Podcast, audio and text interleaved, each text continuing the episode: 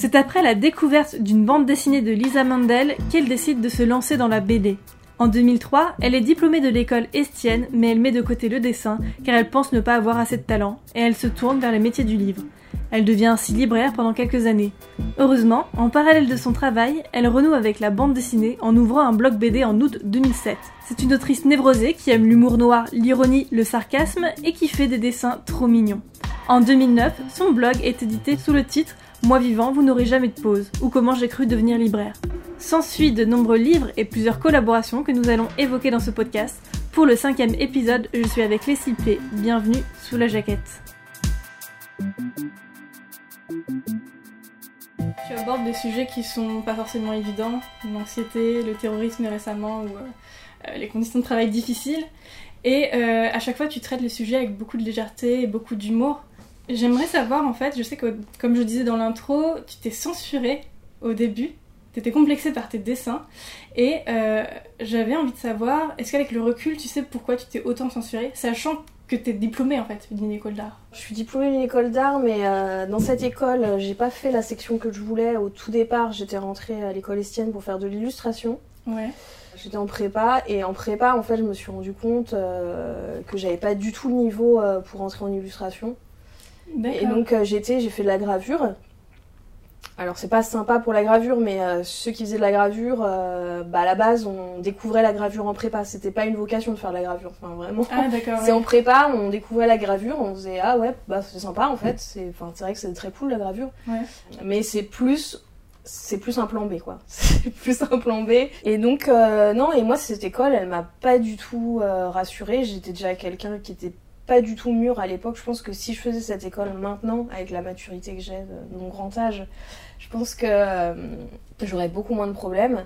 Mais à l'époque, j'étais vraiment bah, très très jeune et très immature et vraiment pas du tout confiance en moi. Et cette école à l'époque avec ses professeurs, euh, ça, ça, a bien changé, je crois, depuis. Mais là, à l'époque, c'était vraiment euh, un peu à la dure quoi. C'était euh, c'était vraiment les, les, professeurs pouvaient être vraiment hyper durs. Alors soi-disant voilà pour provoquer euh, l'excellence et pour essayer de nous motiver. Mais moi c'est totalement le contraire. Moi faut me caresser dans le sens du poil mais puissance un milliard. Donc là c'était c'était foutu pour moi d'avance et puis je me suis beaucoup complexée aussi en voyant bah, surtout le boulot des autres je me suis rendu compte je me suis dit non mais comparé aux autres c'est vraiment pas bien ce que je fais mais sauf que en fait, j'avais pas découvert ce pourquoi j'étais j'étais forte en fait. Je je savais pas à l'époque euh, que j'étais en fait plus forte pour raconter des histoires, euh, que j'étais plus forte pour voilà, pour avoir de l'humour, du recul. Euh, à l'époque, je je connaissais pas encore mes forces et ça s'appliquait pas dans le champ de la gravure quoi, du tout. Ouais. Et du coup, tu disais que t'avais pas le niveau, c'est parce qu'ils attendaient des peut-être des choses techniques comme la perspective ou oui oui oui ouais oui par exemple oui pour bah en fait moi je pensais que Enfin, vraiment, alors en très gros, je m'étais dit, genre, je suis un diamant brut.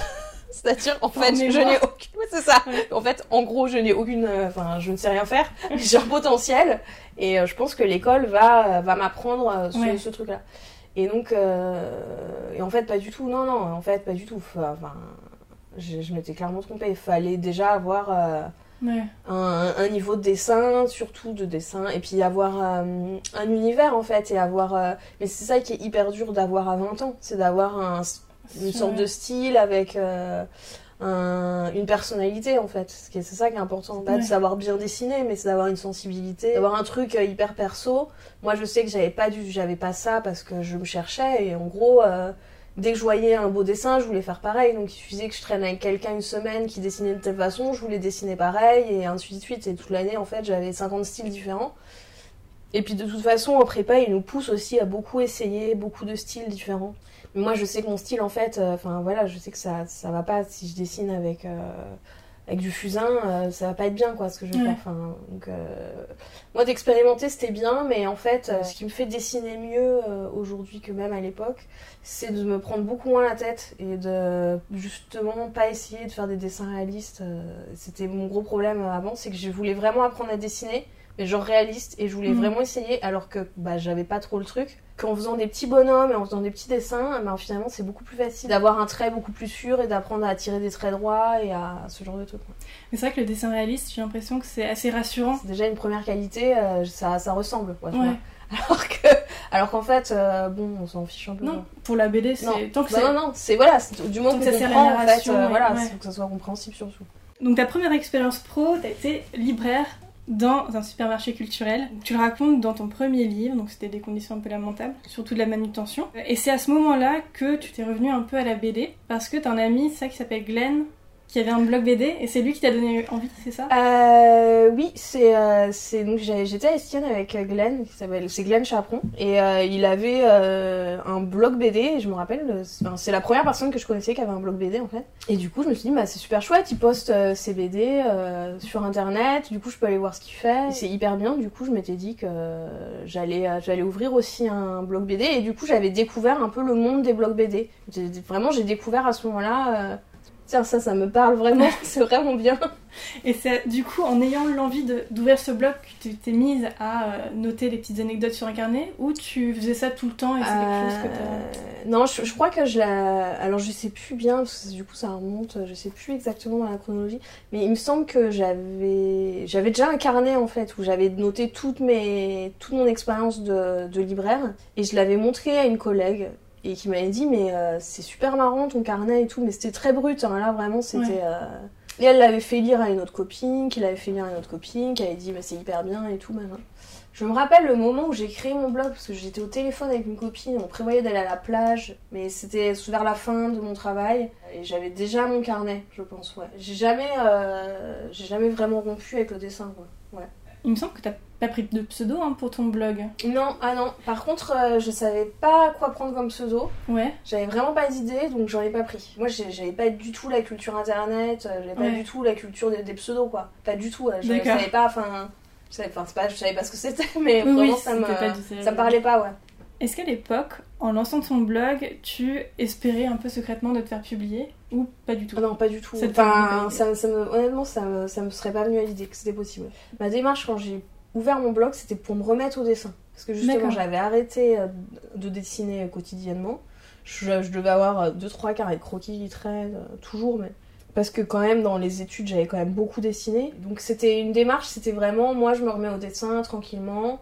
Mais pas du tout, j'allais me faire publier. Et après, je me suis dit, ah, bah, c'est sympa s'il y a des gens qui lisent mon blog. Mais en fait, c'est en plus à l'époque, moi, je m'étais vraiment dit, j'avais fait mon deuil d'une carrière un peu artistique. Je m'étais dit, je, vraiment avec l'école, euh, Estienne je m'étais dit, ok, j'ai vu, c'est pas, pour moi, c'est pas du tout pour moi, je suis vraiment à chier, euh, c'est mort. Et du coup, moi, je voulais vraiment, euh, je dis, attends, en plus, vas-y, fais un truc stable, rassurant, rassurant. salaire régulier. Je crois que vraiment, j'avais dû taper dans, dans Google, métier, livre, parce que je m'étais dit, jamais les livres, enfin ah tiens, métier du livre, bon. Euh. ah, libraire, bibliothécaire, ok. Donc euh, j'avais fait une formation euh, à l'IUT métier du livre.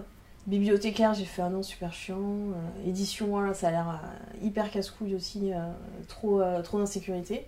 Libraire, bah oui, pourquoi pas. Et puis vraiment, mais. et je sentais, hein, même quand j'ai fait mon stage de libraire, je, je sentais dans le fond de moi je me disais, qu'est-ce que je suis en train de foutre euh, Là, je, je, le sens mal, quoi. parce que j'aime bien lire, mais je suis pas non plus. je lis pas non plus plus que ça. Je, je sentais qu'il y avait une dissonance en moi, mais je mettais pas vraiment les mots et je voulais pas en entendre parler parce que je voulais tracer ma route. Et ça a bien marché parce que j'étais très très très contente quand j'ai eu euh, mon, mon, mon, diplôme de libraire. Enfin. Enfin, si, c'est un, diplôme métier du livre. Ça fait un peu bizarre de dire diplôme, diplôme libraire, mais c'est un peu ça. Euh, et, j'étais très contente quand j'ai euh, commencé à être indépendante, à avoir un CDI.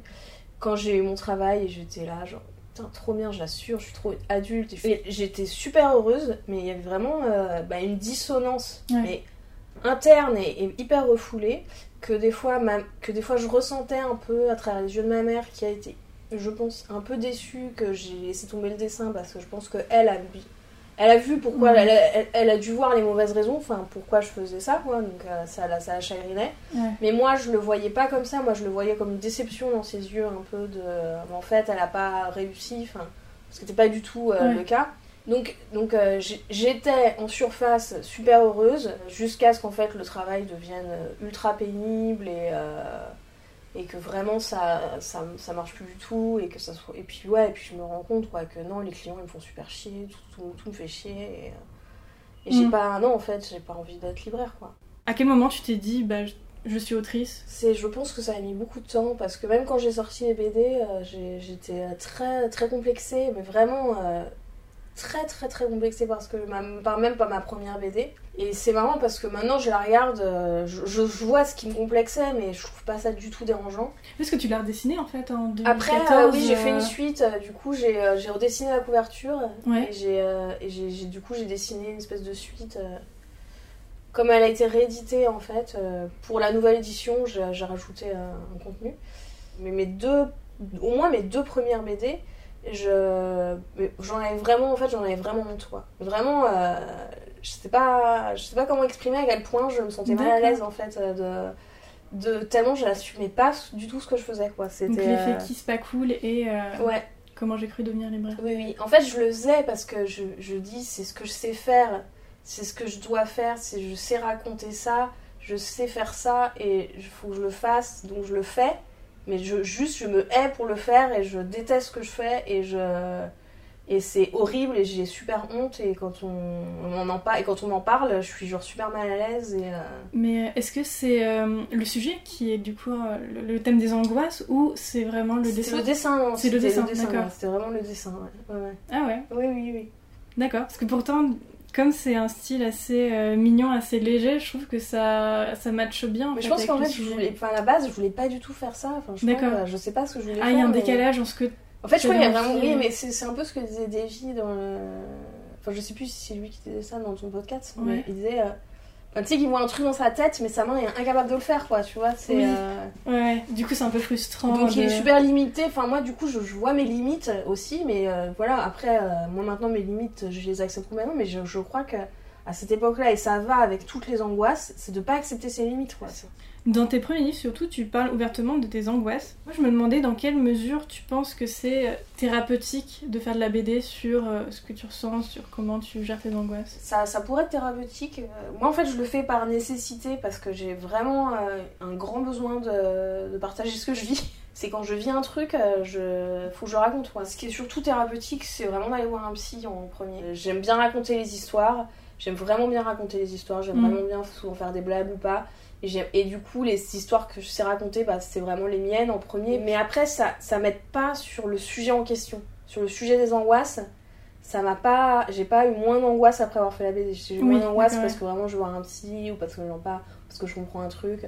Mais c'est pas. Euh, je vais avoir moins d'angoisse parce que. Euh, parce que par exemple, si je fais de la BD, que je fais un métier que j'aime et que du coup je me sens bien dans mon métier, bah là je vais avoir moins d'angoisse. Mais c'est pas, c'est pas le sujet de la BD en fait qui va m'aider euh, à, aller mieux en fait. Peut-être c'est thérapeutique pour le lecteur. Bah en fait oui voilà c'est ça. De, de voir d'autres expériences, de voir que les, les, angoisses peuvent être euh, voilà que c'est pas... Oui voilà bah c'est ça.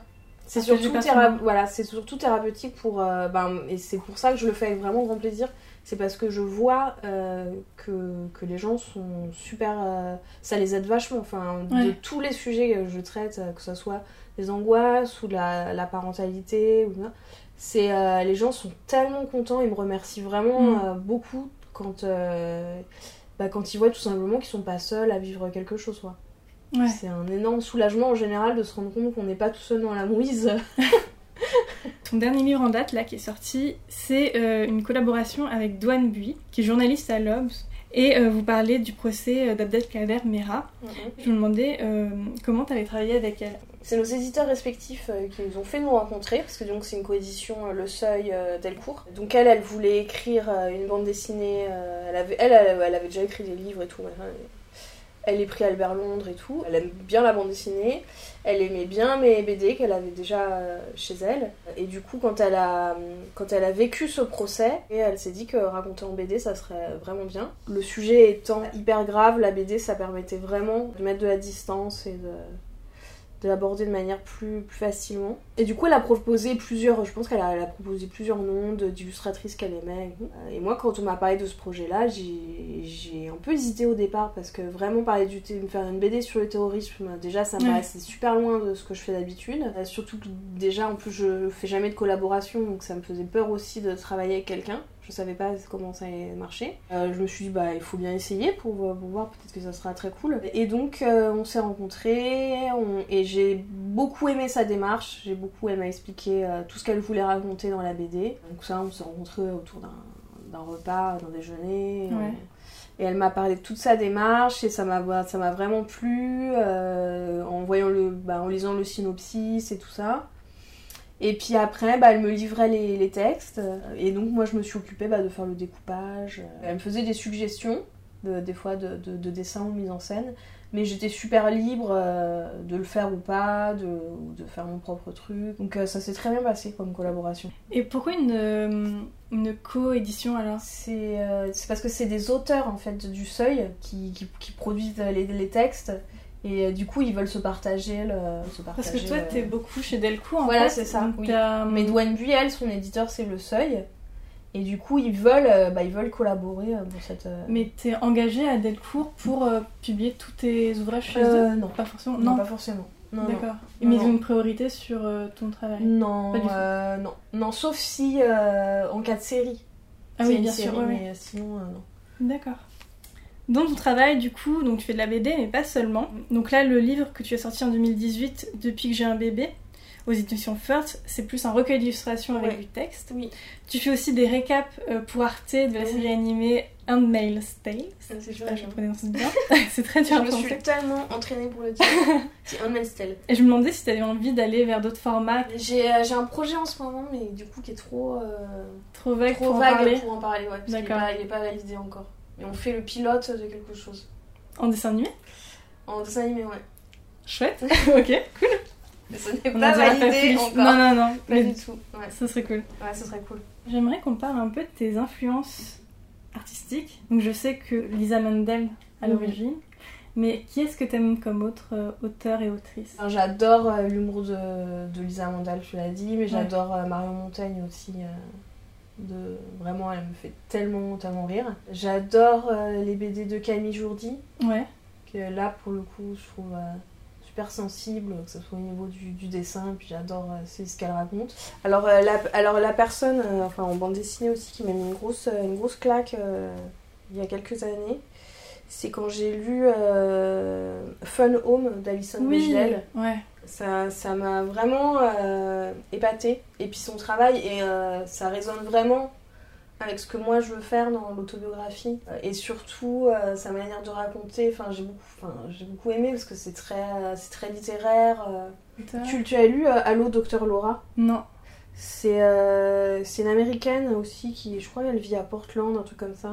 Ouais. C'est hyper autobiographique euh, et c'est hyper, euh, hyper bien. Et un gros secret de famille, enfin, moi, c'est tout ce que j'aime. Moi, mon sujet de diplôme à l'école Estienne, c'était les secrets de famille. D'accord. Et, et là, c'est génial. Elle a un super secret de famille, un truc. Donc c'est Allô Docteur Noah et c'est l'auteur Et l'auteur, elle s'appelle Nicole J. Georges. Nicole J. Georges. Ok. C'est quoi ta méthode de dessin? Par exemple, tes premiers, comment j'ai cru devenir libraire, l'effet qui se passe J'ai vraiment dessiné, c'est au critérium sur du papier machine. C'est euh, très. D'accord. Hein. J'ai que j'ai scanné euh, après. Mais comment Ah oui, tu les coloris sur. Et après, euh, j'ai colorié sur Photoshop. Photoshop, ouais. D'accord. Et pour les 10 syndromes. Éloge de la névrose, j'ai fait l'aquarelle, ça. Ouais. Oui, oui, oui. D'accord. Et pour le dernier, c'est quoi un terroriste Ça, je l'ai fait à, tout à la tablette. D'accord. Ouais. Et t'as une méthode de travail préférée euh, Bah alors euh, préférée, euh, je vais dire la tablette parce que c'est super rapide. Ouais. Parce que c'est trop facile, ça, c'est vraiment bien. Et, tu peux dupliquer les décors. Et moi l'efficacité, je trouve qu'il n'y a rien de tel. Ouais. Moi c'est vrai quand j'ai l'impression d'être super efficace et productive, je me sens super bien. Donc, Mais par contre, en termes de beauté, de, de choses, non, quand j'ai fait à l'aquarelle et l'éloge de la névrose, bah, ça me plaisait bien de faire quelque chose de super beau. Quoi ouais, c'est assez poétique. Euh. C'est beaucoup plus beau, ouais. Tu mets combien de temps pour faire euh, une planche en, en général? Euh, Une planche, si c'est à la tablette, je, peux mettre, je me mettre une journée pour une planche. Et puis même, non, même, bon, je mets une journée, ouais, ouais, à peu près. Je fais des planches, c'est toujours des petits formats en fait. Je fais toujours des petits formats de planches. voilà, je travaille pas sur du A3, je travaille sur des petits formats. D'accord. c'est des petites sur une planche, euh, j'ai quatre dessins quoi. Quand tu prends des notes, t'as plus carnet de notes ou feuilles volantes? J'ai des carnets, j'ai 100 000 carnets. Et tu fais quoi de tes carnets? Bah le problème c'est que non, je sais pas comment, enfin, je sais pas comment faire. Il y a, des, y a des, des, carnets que je garde parce que c'est euh, des carnets 100% dessin. Ouais. Puis j'ai des carnets, c'est un petit dessin, mille prises de notes, des, des, listes de courses. Et ça, franchement, je, je me dis, il faut que je le jette, quoi. Parce que ça, ça j'en utilise trop et ça, je pense qu'il faut que je les jette, ceux-là. Est-ce que tu as des outils stylos que tu adores? Euh, bah alors j'ai le fameux euh, Carbon Pen euh, hmm. dont Boulet avait fait la promotion et qui a qui après est devenu le stylo préféré de tout le monde. Donc c'est en fait un, un stylo un stylo plume et indélébile. Et voilà et l'encre permet de faire de l'aquarelle après ça meuf pas. Donc c'est super. Le boulet est très prescripteur. oui, très prescripteur, ouais. Oui, oui. Bah, c'est vrai que quand on dessine, on a un peu une passion, la passion carnet, passion stylo et tout. Et quand on a un filon, un truc, c'est bien de partager avec les copains. Ouais, euh, papier Tu dessines sur quoi? J'ai. Euh, non, en fait, euh, papier, je dessine sur ce que j'ai, quoi. D'accord. non, pas de... Tu travailles de chez toi, il me semble? Oui. Est-ce que tu arrives à bien gérer ton temps perso, ton temps non, ça s'entremêle. C'est la même chose. C'est normalement on n'est pas du tout censé faire ça. Normalement, il faut bien séparer. Je pense que d'ici quelques années, je me dirais, eh oui, j'aurais dû faire ça. J'aurais dû bien séparer ma vie personnelle de ma vie professionnelle, car maintenant ma vie n'a plus aucun sens. Et euh, c'est horrible, euh, machin. Mais pour l'instant, euh, je suis dans cette phase où je le fais pas, je fais, je, non, tout est, mélangé. compliqué. Je, je, travaille chez moi, donc, mais, mais j'aurais du mal à vraiment séparer en fait. c'est ce que je me dis parce que. À partir d'un atelier, par exemple, pour. bah oui, parce que, enfin, dans un atelier, euh, c'est super. Je trouve ça super pour euh, la sociabilisation et pour du coup la, un peu le côté euh, humain, social. donc c'est important, quoi. Mais je, je, peux travailler très souvent le soir, quoi, par exemple. je travaille très souvent le soir. Et bah, surtout que comme là maintenant j'ai un enfant, il est encore un peu en bas âge. Donc ma journée elle s'arrête super tôt. elle s'arrête vers 17h. Et euh, moi, des fois, je mets vraiment beaucoup de temps à rentrer dans ma journée. Je peux pas à 9h mm. euh, direct. Euh, enfin, j'admire les gens qui, qui se lèvent. Tac, à 9h, ils sont à leur bureau super productifs et tout. Moi, je. Je mon bureau, il y a tout un. J'ai tout un. Je dois passer par 1000 sas de décompression pour arriver à l'état où je me dis, allez, faut que je me mette à travailler. Ouais. Et euh, si j'étais en atelier, bah, je pense que je serais obligée d'en rentrer directement de manière super violente dans ce sas, de allez, je me mets tout de suite au travail, mais ça, ça me déprime en fait euh, énormément. Et, euh, puis d'avoir un côté bureau et tout, je trouve ça hyper déprimant, alors qu'on mm, mm, a mm. cette, possibilité des artistes de ne pas avoir de bureau et je trouve ça cool. Mais il y a des gens qui ont besoin d'être structurés par le bureau. Moi, ça me structurerait à fond, c'est clair, mais j'ai pas envie d'être structurée, enfin, j'ai pas envie de, faire ça. J'ai vraiment envie de pouvoir me dire, là, je vais prendre un bain de 4 heures, parce que c'est là où je vais avoir toutes mes idées, de dormir euh, là, de travailler euh, toute la soirée, et j'arrive pas à me structurer, quoi. Parce que je, ça va, ça vient, les envies, les trucs. Et du coup, oui, t'as eu un enfant il y a pas longtemps. Comment ça se passe quand on est autrice? On n'a pas de congé maternité Si, si. Si, si d'accord. Oui, oui, oui. Si, en fait, euh, mais c'est parce qu'on le sait pas, parce qu'on n'est pas au courant. Mais quand on est à hauteur et qu'on cotise à la GSA, on a la sécurité sociale. D'accord. Et donc, on a euh, tous les, les mêmes avantages que n'importe qui. On a les, les visites une fois par mois, euh, les trucs. Euh, le congé. Euh. Et t'as su mettre des limites, euh, genre avant le terme, de t'arrêter de travailler, de prendre du temps pour toi? Je pense que ouais, j'ai dû ouais, chichi, parce que j'ai beaucoup beaucoup travaillé pendant ma grossesse, justement, parce que je voulais mettre de côté et tout. J'ai bien fait, parce que de toute façon, la première année, j'ai vraiment trop galéré pour me remettre au travail. Oui, c'est normal. Parce que vraiment, on dormait pas. Enfin, moi, j'étais épuisée et je pouvais pas travailler, donc... Du coup, j'ai j'avais vraiment beaucoup travaillé avant, mais quand même, je crois que euh, non, un bon mois avant, je m'étais bien arrêtée. Euh, je, je, Mais j'écrivais toujours en fait. Hmm, on en parlait tout à l'heure. Tu adores le podcast Oui. Et du coup, qu'est-ce que t'écoutes? J'aime bien les podcasts, bah, voilà, type euh, les podcasts qui parlent de bande dessinée, qui parlent de trucs, ou qui parlent du, de la pratique artistique. Alors du coup, c'est pas, enfin pour le coup, c'est pas forcément une émission, mais ça va être euh, à la radio ou un, truc, euh, ou sur YouTube une interview de quelqu'un. Mais après, sinon, c'est vrai qu'en podcast, je vais souvent plus vers les trucs humoristiques. Du coup, euh, j'adore le podcast de Sophie Marie Laroui et à bientôt de te revoir. c'est trop, c'est trop drôle, c'est trop bien. Et euh, Ou alors le podcast que je suis depuis vraiment longtemps, c'est 2 heures de perdu. Ah oui. Qui raconte, euh, ah, j'avais, bah, il m'avait invité. J'avais fait un épisode. Euh, T'as fait un épisode? Ouais, mais n'est plus en ligne. Bah, parce qu'en ah. fait, c'était au tout début. J'étais limite euh, leur deuxième invité. ils sont hyper drôles. Euh, ils racontent juste le film, donc c'est vraiment pas. Il n'y a, pas d'analyse cinématographique, mais c'est plutôt super marrant. c'est les côtés un peu absurdes oui, voilà, ça. des films. Moi j'avais fait un, un, un, épisode, mais qu'ils ont après, ils ont. Ils en avaient honte, ils l'ont supprimé. Ouais, ils ont, enfin, euh, les, tous les débuts, ils les ont enlevés, euh, ils les ont plus en ligne. Et c'était quoi le film? J'avais, choisi euh, Saint Andreas. Ah. Le film avec The Rock. D'accord. Et c'est un très bon, un très bon épisode, et qu'on ne peut plus réécouter malheureusement. C'est dommage. C'est dommage. Est-ce qu'il y a quelque chose que tu adores dessiner et inversement quelque chose que tu détestes dessiner? J'adore dessiner des gens qui parlent, qui racontent des trucs.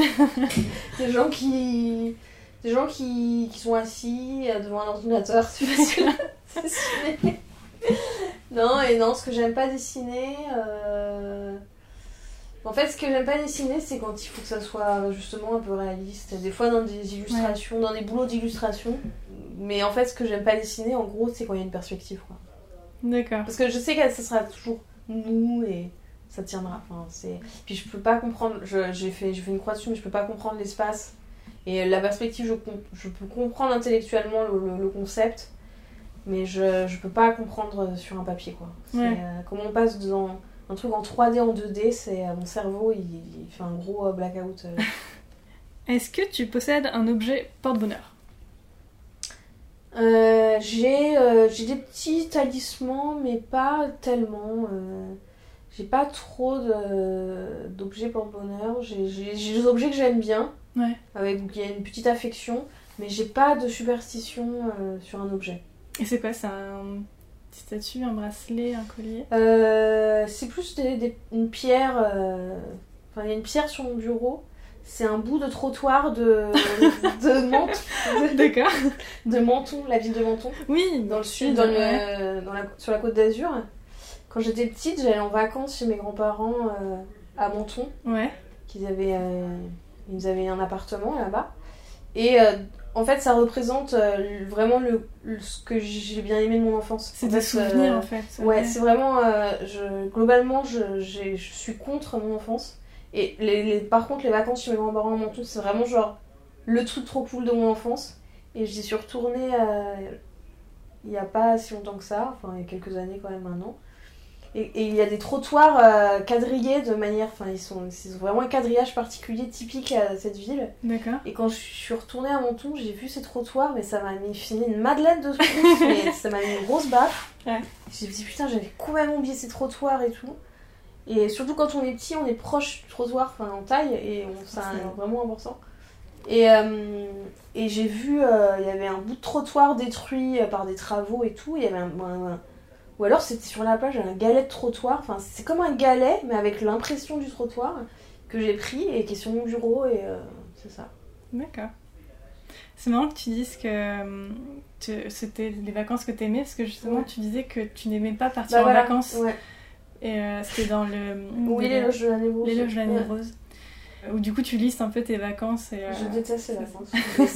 mais du coup c'est très euh, bourgeois de dire ça, enfin, d'avoir le privilège de pouvoir détester les vacances. Enfin, c'est, euh, Ouais mais c'est aussi libérateur comme on disait, c'est thérapeutique dans le sens où bah, il y a des gens qui n'aiment pas partir en vacances, ah, mais t'as une espèce de pression. Ah non mais la pression est énorme. Moi quand je dis que j'aime pas les vacances c'est horrible, j'ai l'impression de gifler les gens. Euh. Et même ma mère elle comprend pas, elle, elle, nous force, elle nous prend des vacances de force. Et je suis complètement dépressive quand je suis en vacances, c'est juste une fois que je, que je suis rentrée et là, quand je me dis, ah non, c'était bien en fait, j'ai bien fait de me reposer, euh, ça me fait du bien au fond. Mais, mais, et puis je sais que ça me fera des beaux souvenirs. Ouais. Donc en fait, même quand je prends des vacances, je sais que je suis pas bien, je dis, ça sera bien pour plus tard quand tu t'en rappelleras. Mais je, ça me mm, mm, mm. déprime trop. je, suis obligée de, je, suis obligée de penser au futur quand je me rappellerai du passé. C'est euh, ça va, c'est nul. Qu'est-ce qu'on peut souhaiter pour la suite? Qu'est-ce que tu aimerais faire? Professionnellement. Je vais refaire peut-être une BD avec Douane c'est à voir. D'accord. Ouais, mais là on est en discussion. Et ça serait quoi le, euh, sujet euh Bah là, euh, c'est encore trop, c'est trop, c'est trop, c'est trop nouveau parce qu'on n'a pas du tout signé, on sait pas du tout si ça va se faire ou pas, donc je préfère pas en, dire plus. Par contre, je vais faire une BD super autobiographique. C'est un, un, peu mon grand projet, j'espère que ce qui va être bien, mais que j'ai pas. J'ai commencé à, écrire, enfin j'ai presque fini d'écrire. Et donc en autobiographie, ce que j'ai pas encore abordé, parce que j'ai à peu près couvert toute ma vie, toute ma vie. Mais j'ai pas fait un truc vraiment sur l'enfance. Ouais. Et du coup, j'aimerais vraiment bien le faire, mais ça va se faire. Je vais essayer de faire un truc euh, où je vais parler vraiment, bah, en fait, un peu, pas inspiré, mais en fait, euh, un peu comme Alison Bechdel avec Fun Home, où elle, euh, où elle décortique vraiment sa relation avec son père. Du coup, moi, j'ai vraiment envie de parler de de, des moments que je passais avec mon père quand j'étais enfant et que D'accord. faire un truc euh, du coup c'est pas ça va être pas super fun. C'est vrai que un... j'ai pas le souvenir que tu parles tu même que tu évoques ton père dans les BD que mm, bah en fait non parce qu'il a une place euh, vraiment à part et du coup euh, ça, serait un du coup, du coup ça serait un gros sujet de, de BD et même quand j'étais enfant je me dirais je, je raconterais ça plus tard en fait, je savais pas. tu te disais. En fait, euh, je, oui, je me disais, euh, je, je raconterais, je, je, savais pas que j'allais faire de la BD ou je, mais je, je pense que je raconterais ça un jour. Et c'est un budget illimité, tu peux faire tout ce que tu veux. Qu'est-ce que t'aimerais faire? Ah ben, si on vraiment on part dans des délires, euh, ce que j'aimerais faire, mais je sais pas si j'y arriverai, hein, mais j'aimerais genre faire une série, une série pour ados, ouais. genre réaliser, écrire, écrire, réaliser, une série pour ados. Euh, en prise de vue réelle ou en animé? Euh, Non, en, prise de vue réelle, je pense. D'accord. Plus avec des, vrais acteurs et tout. Sur 4, 5 saisons, 5, 6 saisons, avec euh, tout plein d'ados. Parce que j'adore j'adore les ados, j'adore les, tout ce qui est. j'adore les séries d'ados. D'accord. les teen trucs. J'adore Dawson, j'adore ce genre de trucs. J'aimerais. En fait, mon rêve, ce serait de, réécrire un dos, de faire un Dawson. Mais du coup, enfin, j'aimerais. Enfin, chaque fois, je pense à ce espèce de rêve bizarre, je me dis, en même temps, en français, ce serait horrible et tout. oui. Enfin, ça se passerait en Bretagne, je sais pas, mais ce serait trop bizarre et euh, ce serait nul en fait, ce serait forcément nul. Je, le vois côté pas. franchouillard. Je vois, là, euh, je vois pas comment ça pourrait être cool à aucun aspect et à aucun moment. Euh, donc, si je fais. Faudrait peut-être que je trouve autre chose. Pas, pas, pas, pas ça. C'est tout pour aujourd'hui. Merci à Leslie Play d'avoir répondu à mes questions. Vous pouvez vous abonner pour ne rien louper et merci à vous d'avoir écouté cet épisode.